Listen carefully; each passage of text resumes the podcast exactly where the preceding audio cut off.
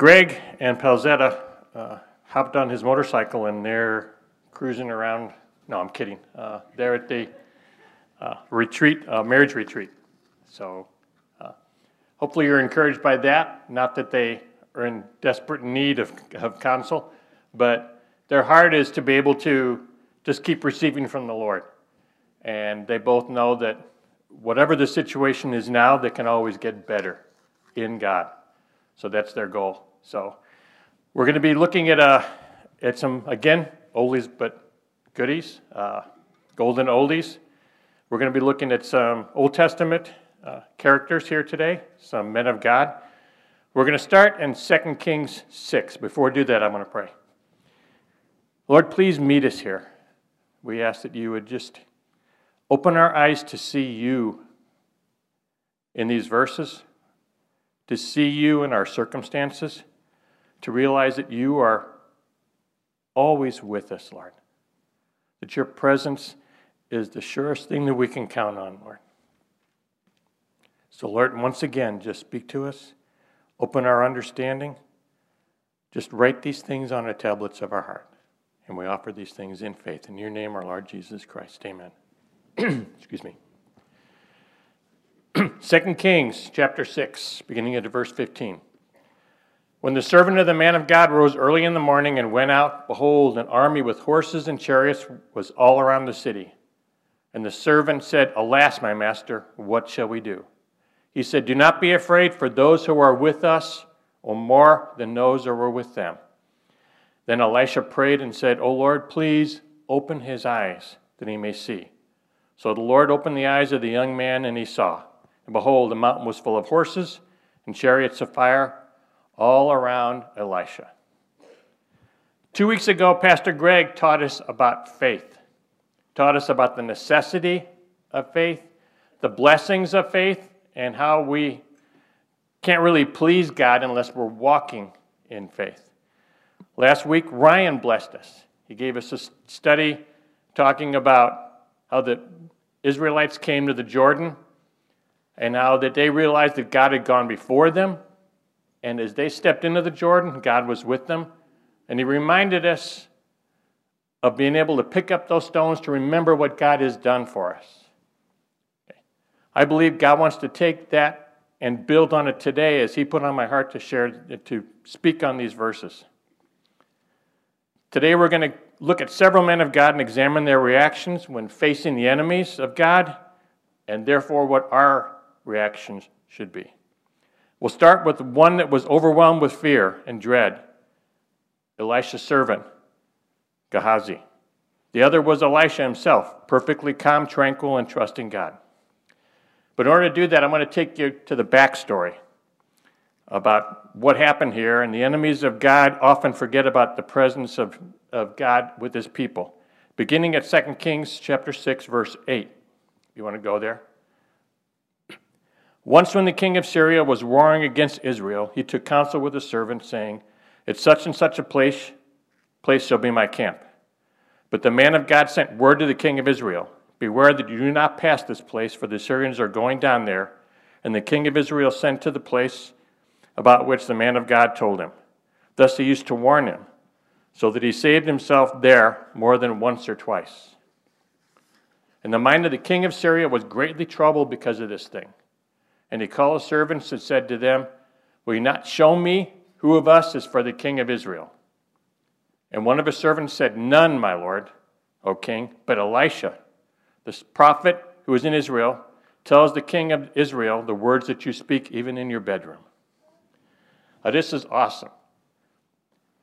The Syrian king Benhadad, every time he came up with a plan and a, and a way to be able to come against the Israelites, because he was a tactician, he took his armies certain, in certain places in certain circumstances, but every time he did that, the Israelites weren't there because the Israelites knew what was going to happen. Why? Because God spoke to Elisha. It said that even when you're speaking in your bedroom, this man knows what you're saying. Okay. They're defeated because the Syrian king was defeated in all those things that he attempted to do because he forgot something. He forgot to count and consider the God of Israel. He forgot to consider that the people he was warring against had not just a God, the God. There was a man called Voltaire, was his name. Hundreds of years ago, he made a proclamation. He took his printing press and, and printed out something that said, In a short time, there are going to be no more Bibles and no more Christians. Well, when he died, Christians were able to access his building and his printing press, and some of the first Bibles ever printed were printed on his printing press. And those Bibles are still in use today. Okay. He did everything but consider the fact that God is God. He took him out of the equation. Okay. Thus, the results. Getting back to 2 Kings, verse 13. He said, Go and see where he is, that I might send and seize him. And it was told him, Behold, he is in Dothan. So he sent there horses and chariots and a great army, and they came by night and surrounded the city. What was his reaction? Where is this guy? Okay. I want to know where he is because I'm just we're going to go and kill him. We're going to take him out. But notice how he did it. One prophet. So what did he do? He sent his army, horses, chariots, and a great army, surrounded the city in order to get one guy. That should speak to us about how the enemy also views us when we're serving the Lord. You need to realize that all of the hosts of hell, every one of the demons of hell, if they were all formed together, all the worldly antagonism towards Christians, if they were all formed in one place and they came against you individually, if God was with you, you're the majority. Okay? You are the majority. Okay? I repeat, it doesn't matter how many of the enemies of God comes, come against you. If you're with God, you are greater than them. Any reaction to that, folks? Amen. Good. Good. We need to remember that. Then begin in verse 15, and the servant said, Alas, my master, what shall we do? Gehazi. He saw, he woke up and saw these, this army surrounding the city. His natural reaction was, We're doomed. If, there's if God was with us, He's forgotten us. How can we possibly get out of this alive? Elisha very simply said, Do not be afraid. For those who are with us are more than those who are against us. And he prayed, Lord, open his eyes so that he can see. That's the theme we're going to look at today. How often do you see the enemies and forget who your God is? Forget what he's done for you, forget who, he's, who he is that's working for you right now, and what he will do for you in the future. There needs to be written in our hearts this, this truth. God's presence with his people isn't just a theory, it's a fact. Now, it's easy for me to get up and say to you, God is present with you every moment of every day. And you can say, oh, that's a nice cliche. Folks, it's not a cliche, it's a very simple, absolute truth. You can't go anywhere. Even when you're sinning, God is still you're still in His sight. He still knows where you are, He's still protecting you. I can't tell you how many times I've made stupid decisions and realized after the fact that, wow, God saved me from myself. See, literally. You see, Elijah had spiritual insight. What a difference it was the way he viewed things than his servant Gehazi as he viewed the threat.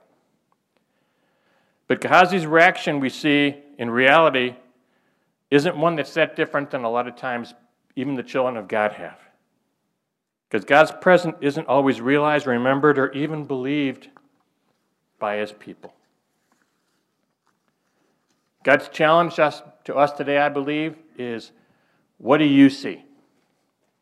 When you're in the middle of those trials, when you're facing the enemy, what do you see? Do you see God, or do you see the obstacles in the enemy alone? We can look around today. I don't have to remind you of this. Every one of you, I think, is going to be able to agree with me on this. We see the signs of moral decay. Crime is rampant, sexual sin is embraced. Our country is in a place where they say abortion on demand is okay. We have real threats to our national security. There's a reality of persecution, even martyrdom for Christians all across the world. Finally, for some people, we are feared as Christians and we are looked on as the enemy only because we serve God. That's what we face. I'm going to bring up a name here that uh, you may not have expected to hear on a Sunday morning, but Bruce Jenner. I went on the internet and I saw the headlines on MSN Bruce Jenner interview, interview that'll change the world. You know what? I don't want my world changed to his view. Okay? I don't. But the idea is that this man came out and said he's transsexual, I think is what he calls it. Okay? It's, sorry folks, it's sin. Okay? He came out and declared that, and because he's a well known figure, suddenly the world is going to be changed. People are going to now embrace this.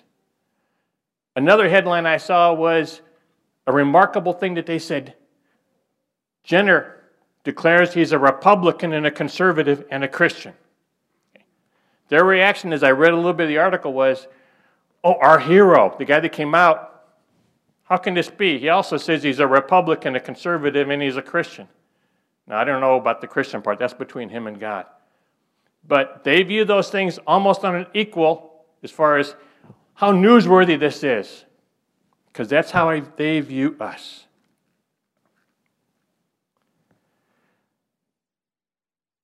You look around today and see the modern day equivalent of horses, chariots, and terrible displays of carnal weapons all aimed at us.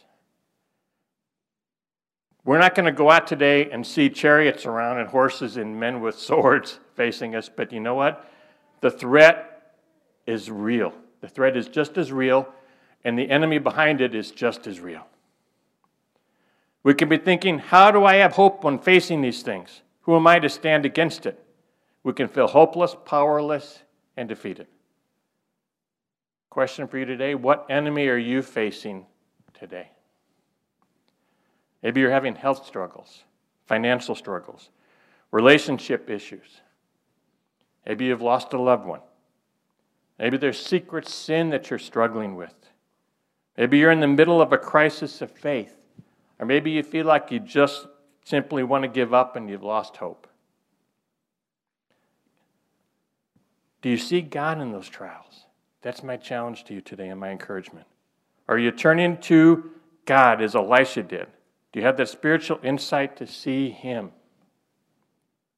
Our prayer should be what, what Elisha prayed Lord, open our eyes that we can see, that we can see the truth and believe the truth. How do you see God today? How do we know truth? John 8:31. Jesus said to the Jews who believed in him, "If you abide in my word, you are truly my disciples, and you will know the truth, and the truth will set you free." How do we know truth? You abide in God's word. Abide doesn't mean, oh, I got to read a few passages this morning. I'll read them. Okay, close the Bible. Good, I did my duty for today. That's not what it means. Abiding means literally living in his word. Isaiah 55 11 tells us, So shall my word be that goes out from my mouth. It shall not return to me empty, but it shall accomplish that which I purpose, and it shall succeed in the thing for which I sent it. Do you believe that? Do you believe that God says, if I say it's going to happen, it is done? What God decides, there's no changing. The things that He's promised in His Word will come true. We need to remember that. When you dig in His Word and find those promises, you can say, Your words, God says, that these things will not go out and come back void. They are promises that we can hold on to. Joshua 1 8 says, This book of the law shall not depart from your mouth, but you shall meditate on it day and night, so that you may be careful to do according to all that is written in it. For then you will your way, you'll make your way prosperous, then you will have good success. Joshua 1 8. Again, it says, meditate on it day and night. Not just read it, study it, meditate on it, write it on your heart. 2 Samuel 7:25 And now, O Lord, now, O Lord God, confirm forever the word you have spoken concerning your servant, concerning his house, and do as you have spoken.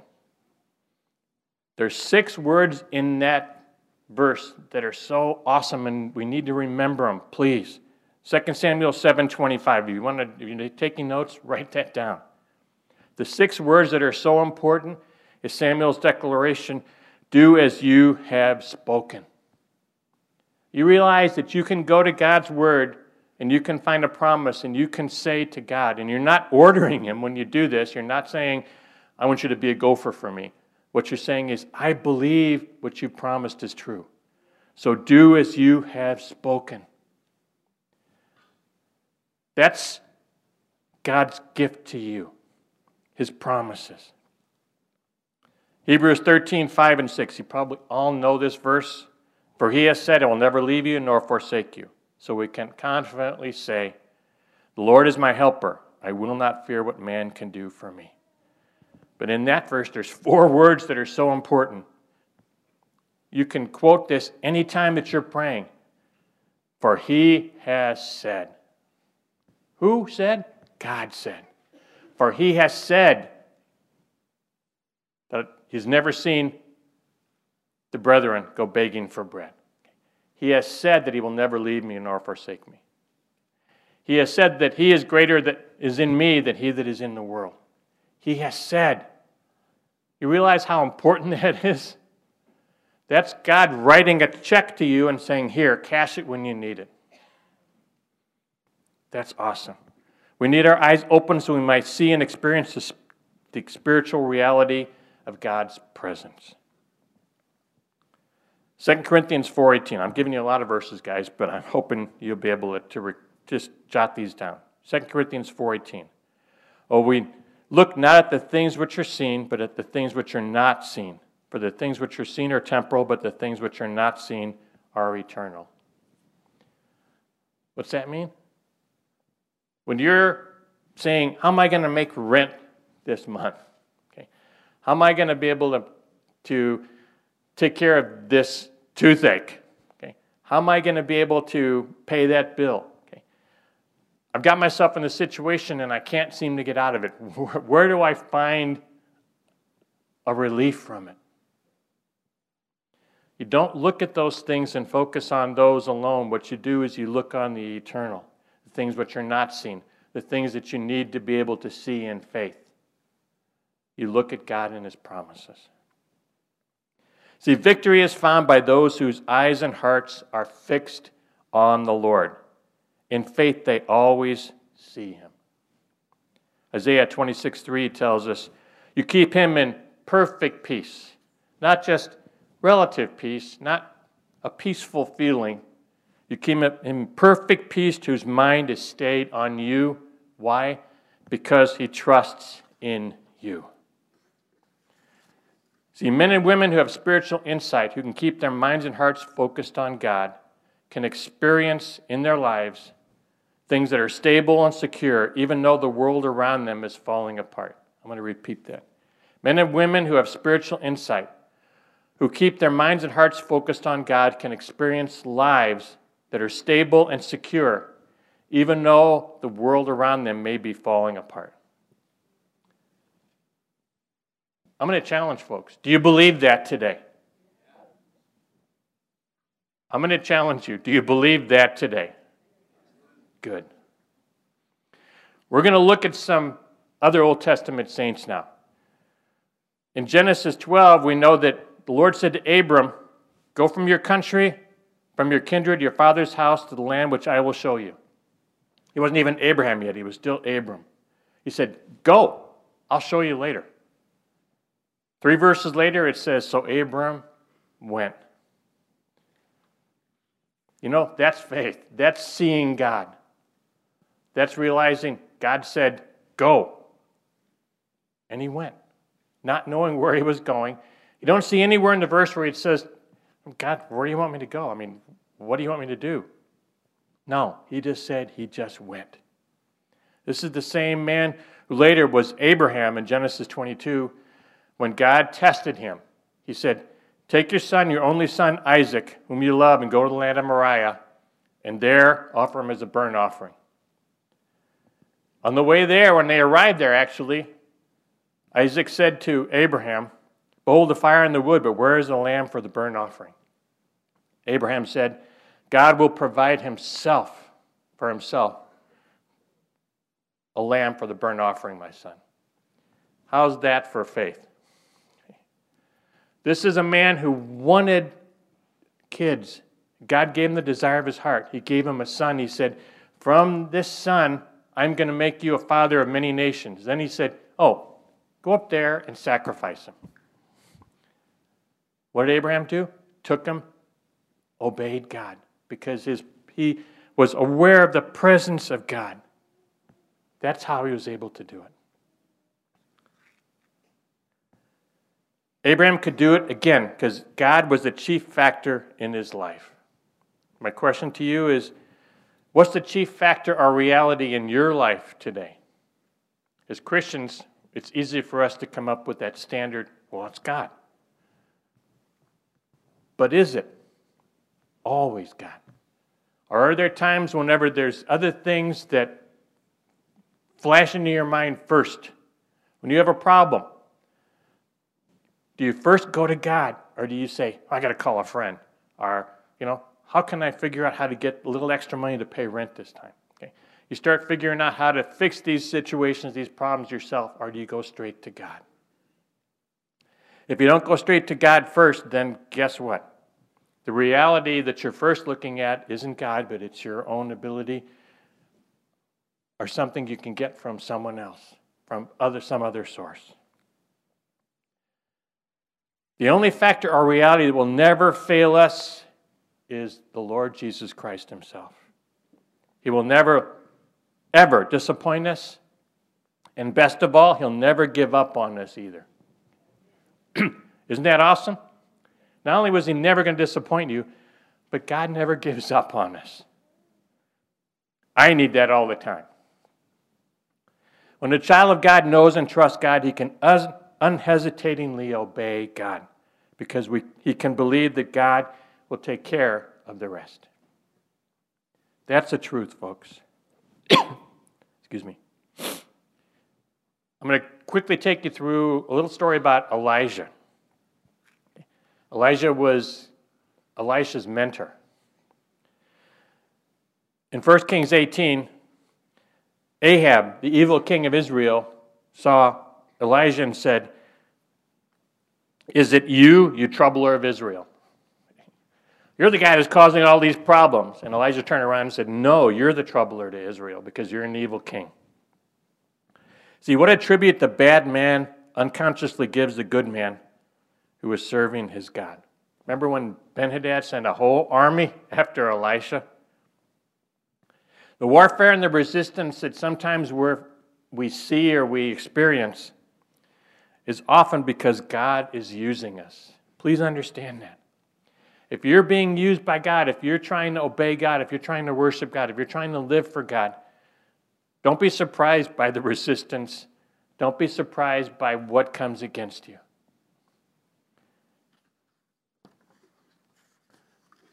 Friday night, I called my brother Tim. Um, only known Tim for less than a year, but I already consider him one of the best friends I have. I called him and said, Tim, pray for me.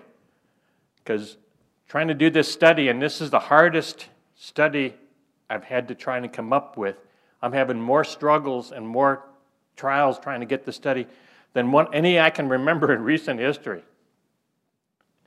He prayed for me, he encouraged me. Saturday morning, I got up and God said, Open your Bible, and he changed the whole thing. he took us to where we are today. And I shouldn't have been surprised by that because the whole focus is resistance, the enemy coming against us. But God used what I had been going through, the struggles that I had been encountering, and showed me how I wasn't always looking to God for the answers and I was going through these things. Again, 1 Kings 18. Elijah said to the evil king, Gather all of Israel together at Mount Carmel and send the 450 prophets of Baal and the 400 prophets of Asherah and bring them there. And Elijah then spoke to the people as they came, challenged them How long will you go limping between two different opinions? If the Lord is God, follow him. But if Baal, then follow him. Interesting here. The people did not answer him a word.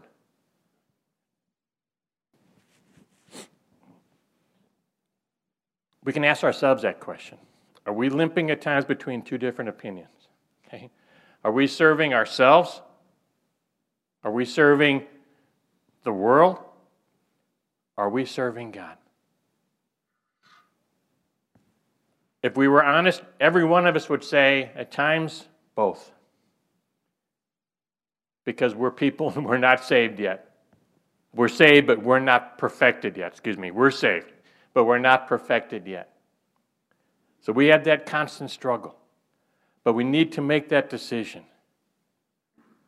He told uh, the prophets of Baal go, take wood, build a wooden altar, build up, and then cut an oxen in half, put it on top, cut it in pieces, put it on top. I'll do the same. Then we'll both pray, and whoever God is the first one to bring fire to burn up that offering is really God. Whoever answers by fire. So they went around jumping up and down, making all their gyrations, all their noise for hours. Nothing happened. I love this. Elijah then said, crying aloud, Hey, he's a God. Either he's musing which means he's out just, you know, contemplating his navel or something. Who knows? Uh, he's out doing yoga. Or he is relieving himself. And yeah, folks, that's what it means. He said maybe he's out using the bathroom.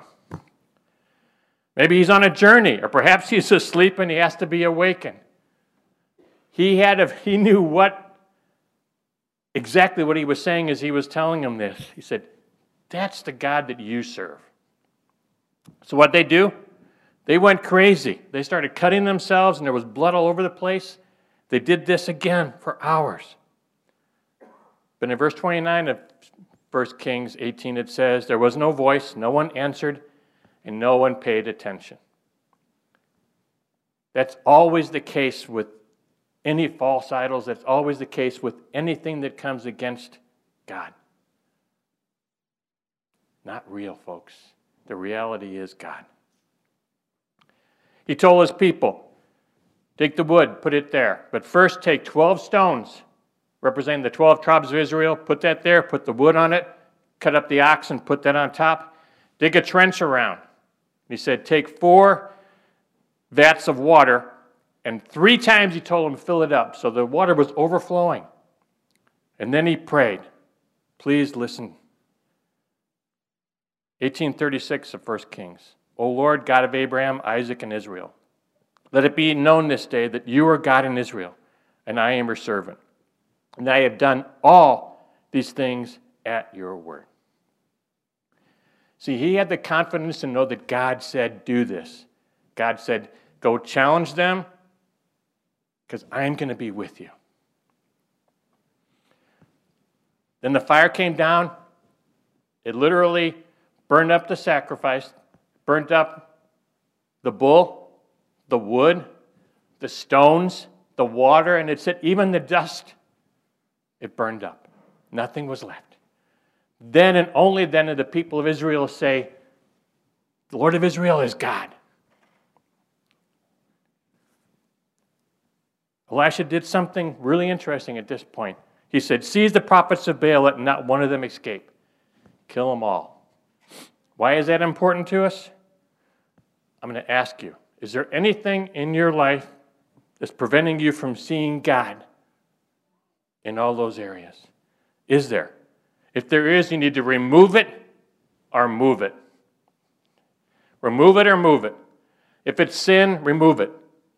If it's something that's it's good, but it's you're putting it in place of God first, then move it. We can put our families, we can put our jobs, we can put any of those things that are good things, but we can look at those things and they can be standing between us and God. We can have our focus on them more than we do God.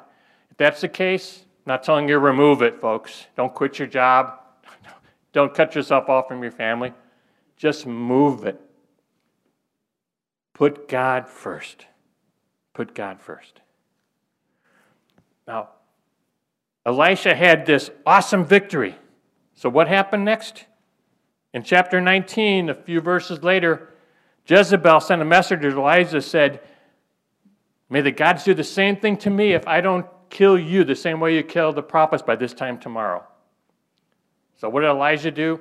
Put his big boy pants on and said, Ha, who cares? No, he didn't. He actually said that he ran away. Here's a guy that stood up against 450 prophets of Baal. And this one woman challenged him. And what did he do? He ran away. Real simple. I'll give you my thought on what happened. He took his eyes off God. Took his eyes off God. You see, that's a danger we have too. Have you ever had a victory in your life and a victory of faith, a victory where God delivered you, a victory where you said, Wow, this is awesome, God? And there's always, there can be that tendency to say, Wow, I've been struggling, I've been praying, I've been fasting, I've been doing all these things. Now, I just going to relax. You know what? Relaxing means you can let down your guard. Relaxing means that you can leave yourself vulnerable to the enemy. The most dangerous time for some of us is after the victory. Don't take your eyes off God because He's given you a victory. Instead, as our brother said last week, pick up those stones and remember what God's done for you. Remember. And continue to look to Him. That's what we need to do. Next point I'm going to look at really quickly is, is a brother named Gideon. The Lord, in Judges 7, the Lord told Gideon, Go attack the Midianites and the Amalekites. And he had 32,000 men with him. God said, There's too many. If, if, if I let you have victory, they're going to think they did it. So tell the ones that are afraid, go home. 22,000 left. That left him with 10,000 men. Still a pretty good, sizable force, right? He said, Now test them. Whoever kneels on both, gets on both knees at the water to drink water and laps it like a dog, tell them go home. The ones that get on one knee, put water and bring it up to their mouth, leave them. 10,000 went down to 300. And God said, That's now a number that I can use. In verse 12 of Judges 7, it says, The Midianites and the Amalekites and all the people of the east lay along the valley like locusts in abundance, and their camels were without number as the sand that is on the seashore in abundance. 300 against more than the sand of the sea. Not real good numbers, huh, folks? But Gideon told his men in verse 15 Arise, for the Lord has given the host of Midian into your hands. There's a winning formula here, guys. God said, Gideon heard and obeyed. God says to you, you hear and obey. That's always a winning formula. You want to know how to have victory? That's it. When God says, go. When God says, pray. When God says, speak. When God says, be still and wait for me. When you do that, there is a guaranteed victory because God is God is speaking to your hearts. I encourage you to step out in faith also to serve Him. See, the child of God can be sure of his calling and his success if he knows he's a co laborer with God, with his God. What is he calling you to do? Where is he calling you to serve? Your family, where you work, your friends, your neighborhood. Okay? You realize if you go to the store, walking down the aisles with your cart, okay, you can be a light to people even when you go and check out. Okay? God can use you in every circumstance if you say, I want to serve you, Lord. 1 Corinthians 3 9 says, For we are God's fellow workers. But one last point I'm going to bring up about Gideon. In Judges 6 9, it says, Gideon was beating out the wheat in the winepress to hide it from the Midianites. Where we find Gideon before he ever was used by God? He's hiding from the Midianites, he's afraid of them. And the angel of the Lord appeared to him and said to him, The Lord is with you, almighty man of valor. You know, check it out. This guy was hiding, and, and God said to him through the angel of the Lord and said, Almighty man of valor. See, God saw what he was going to do because God knew what he could do through him and with him. Before Gideon ever knew that he could be used, Gideon had no concept of fighting the Midianites. It was the farthest thing from his mind because he was trying to hide from them. Maybe you can feel like you're inadequate to serve. You don't have the gifts that others do. But I want to share with you this is important.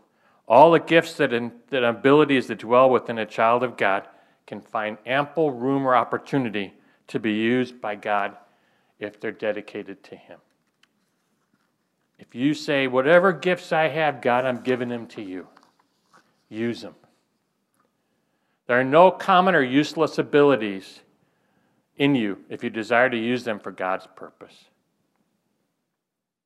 Again, there's no common or useless abilities in you if you desire to use them for God's purpose. I was a manager for Toys R Us for a number of years. Prior to that, God had told me He was going to make me a pastor. And I knew it was going to happen, but I knew I had to wait on God. So when He opened the door for me to be a, a manager at Toys R Us, it was like, okay, I got to take care of my family, Lord, so I'll do it. Um, working with the public and retail, especially that, situation was brutal. It was brutal. And I used to think, I wonder if I'm really able to be a witness here, Lord. Well, Lord has sense of humor because He took me from there to work as a counselor in the prison system. That was my next job. But when I left Toys R Us, the, the employees always gave the managers who left a little party and they always bought something. There's three previous managers I know of. All one got a bottle of champagne, one got a bottle of brandy, okay, and one got a fancy bottle of wine. I'm thinking, wonder what they're going to give me. So they call me into the room and they, they want to give me a party and they give me a flat box. I'm thinking, that's not, it's not liquor or anything. Maybe it's candy. Opened it up. It was a Bible.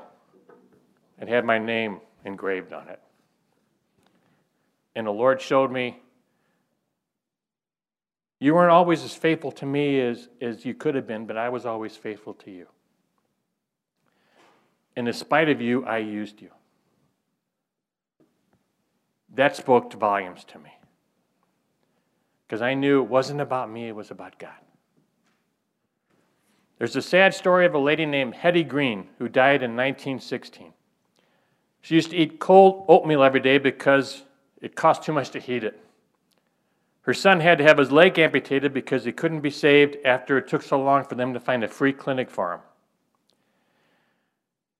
History tells us she died of a stroke while arguing over the benefits of skim milk with somebody. A sad story, a sad life. But the saddest fact of all is when she died, it was found that she left an estimated estate worth over $100 million. This is factual, folks. This woman that had a $100 million used to eat cold oatmeal. Had her sons, put his son in a place where he had his leg amputated because she was trying to find a free clinic. She had a life that was, that was literally ruled by fear. She had to be so afraid she was going to lose this wealth that she didn't want to spend it. I mean, that's, that's conjecture, but what could it be? What could cause a person to do that? then you have to ask ourselves we have a God that the Bible says owns the cattle on a thousand hills. We have a God that says he will meet every single need.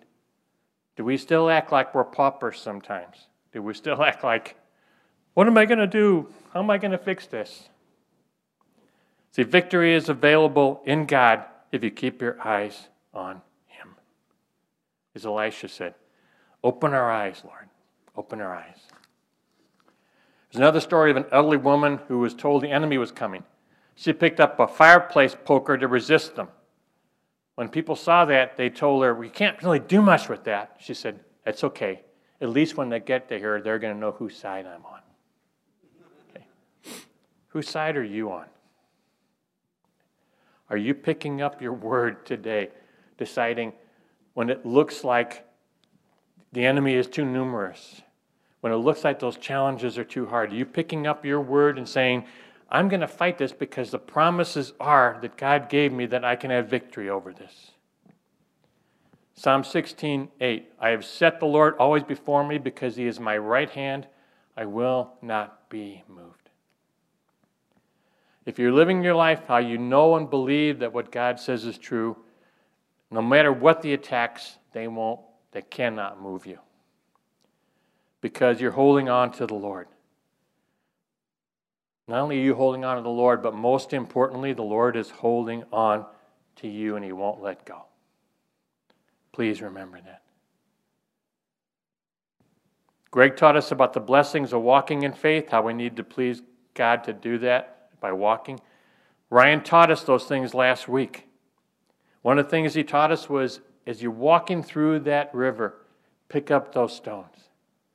I'm going to share with you not only is that a good word for last week, but that's a word that we can also use right here.